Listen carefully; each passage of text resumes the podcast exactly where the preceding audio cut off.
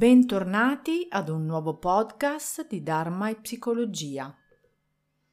Oggi parleremo di come scrivere una storia, come si crea. La scrittura creativa è un modo di fare arte attraverso quindi la scrittura, appunto. Un modo di viaggiare in terre inesplorate del proprio inconscio. È un modo di trovare la propria abilità comunicativa da condividere con il mondo intero si differenzia dalla scrittura giornalistica e professionale, lontana dal mondo accademico, che ricerca una scrittura funzionale, perché essa è pura traccia creativa, che racchiude quindi la capacità tecnica del saper scrivere. Il flusso di creatività diventa il motore essenziale che si mescola a esperienze e a conoscenze anche indirette.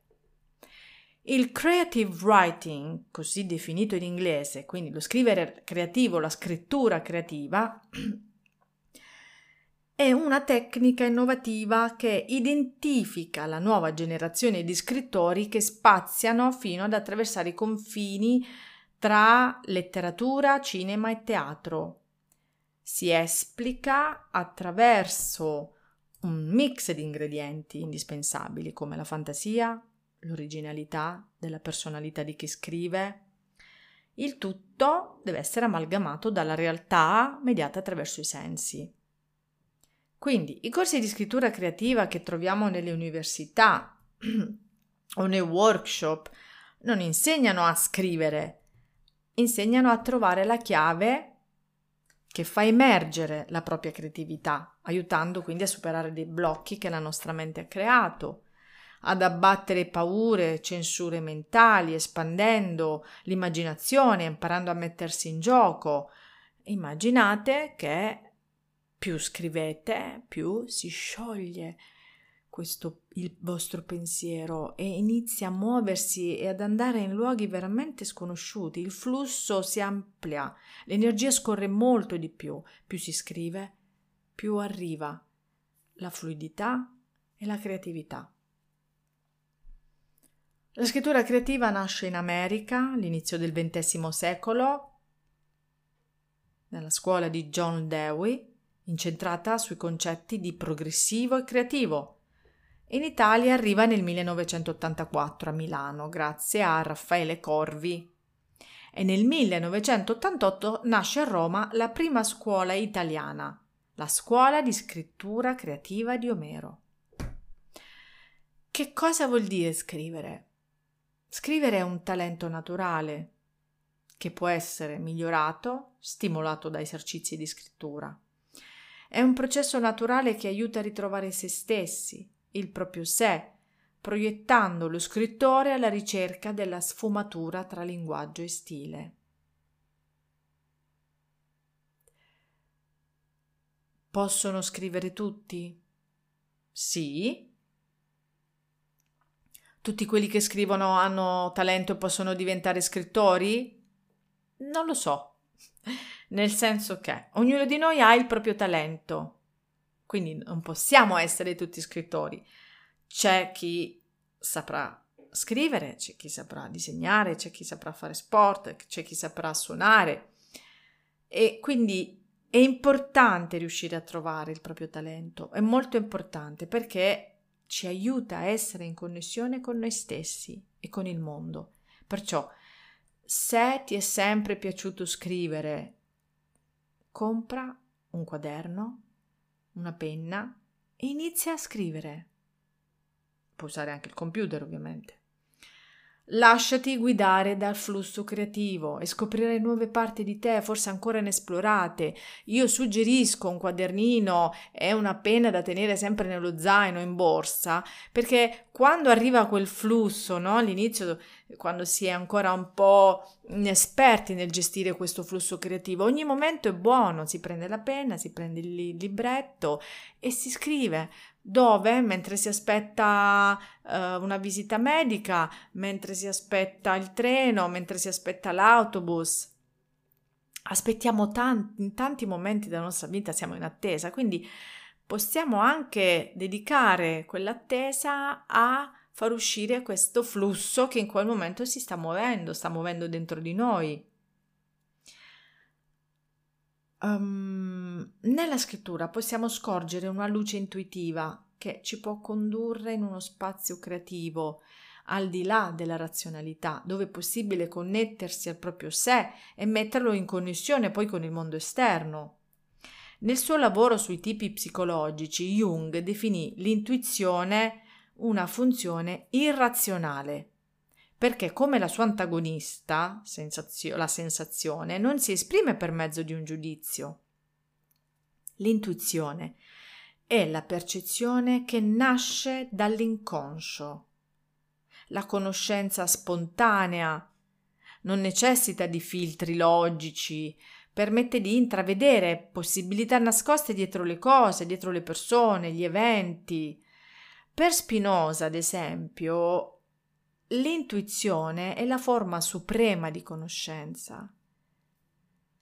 Gli intuitivi introversi, i ricercatori dell'inconscio, gli psicologi, i mistici, i poeti, gli artisti, i terapeuti naturali che sembrano sentire immediatamente il nucleo di un problema, hanno appunto questa caratteristica, questa parte dell'intuizione più sensibile, più aperta.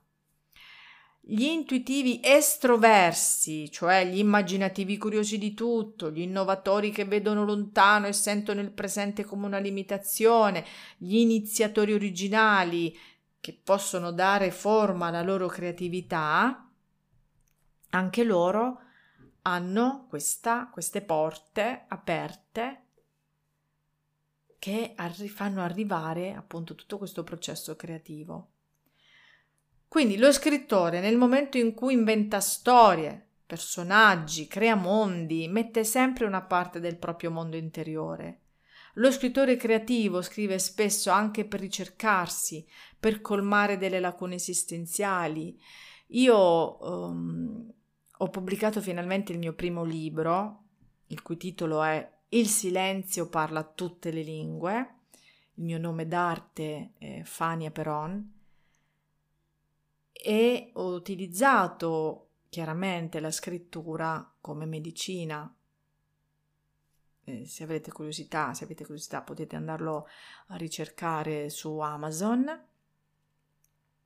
E quindi per me la scrittura è non solo liberazione della mia parte creativa, e non solo uh, riconnettermi alla mia intuizione, è anche um, aiutarmi e anche curarmi e prendermi carico di alcune parti di me esistenziali che hanno bisogno di un sostegno. E la scrittura attraverso la scrittura io riesco sempre sono sempre riuscita sin da piccolina a um, colmare queste, questi vuoti il potere della scrittura è legato al modo in cui lavora la nostra mente. Il nostro subconscio genera ogni giorno un costante flusso di immagini, idee, sensazioni sottili e molte di queste sono piene di significato, di intuizioni, ma spesso cosa succede? Non poniamo abbastanza attenzione da ricevere i messaggi che ci vengono inviati dal nostro subconscio, perché i messaggi ci arrivano, ma se poi non c'è attenzione? Quindi io lo ripeto e lo riconsiglio. Mettetevi, tenete un diario, un quadernino dove scrivere tutto ciò che ha voglia di emergere. Lasciatelo emergere. Poi rileggetelo successivamente, rileggete i vostri appunti e diventate spettatori del vostro flusso di pensieri e questo vi aiuterà ad aumentare la vostra consapevolezza. Da qui il potere curativo della scrittura. È questa la medicina, la parte che aiuta e che cura. Vi voglio salutare con un esempio, un piccolo, una piccola parte del, di una scrittura creativa che ho fatto un po' di anni fa, ho scritto un po' di anni fa, ed è emersa così come un brainstorming emersa come flusso, senza correzioni, senza aggiustamenti, senza... aveva voglia di uscire e l'ho fatta uscire. Ho sempre avuto voglia di condividere le mie emozioni, i miei sogni e il desiderio di creatività. È una sensazione che è nata con me, non me l'ha insegnata nessuno. Probabilmente qualche gene antico ha intrapreso questo viaggio dentro di me. Lentamente il mondo reale lasciava il posto a qualcosa di magico. Mi sedevo solitamente su di un albero di gelso in campagna e osservavo gli adulti dai cespugli di questo bellissimo albero e cercavo di capire quale fosse il mio posto in questo mondo. Nel campo di grano vasto e piano della mia campagna c'era un piccolo e solitario albero di mandorle e quando la mietitura del grano era compiuta, questo spuntava inorgoglito e solitario nel mezzo del campo. Era così bello e allo stesso tempo solitario Vedevo in esso una parte di me e decisi quindi di prenderlo come amico dei miei segreti adolescenziali. Nella pancia dell'albero un buco divenne il mio cassetto segreto, dove nascondevo giochi e lettere mai lette. Non lontano dal mio amico albero c'era la tana di una volpe. Ed io spesso andavo lì e aspettavo di vederla uscire o entrare, magari con i suoi piccoli. Purtroppo, a parte le sue impronte sul terreno, non l'ho mai incontrata. In quegli anni ho imparato a sentirmi parte della natura. Spesso la vita di ogni giorno ci bombarda di stimolazioni e senza rendercene conto arriviamo a fine serata sfiniti e nervosi. Cosa possiamo fare per fermarci ed ascoltare quello che ci circonda? Spesso la vita di ogni giorno richiede così tanta energia e presenza mentale da non avere la forza di sorridere e di giocare. Come possiamo tornare ad essere leggeri e incuriositi? La mia risposta è vivendo e non sopravvivendo. Grazie per aver ascoltato un nuovo podcast di Dharma e Psicologia e che tutti gli esseri dell'universo possano essere felici.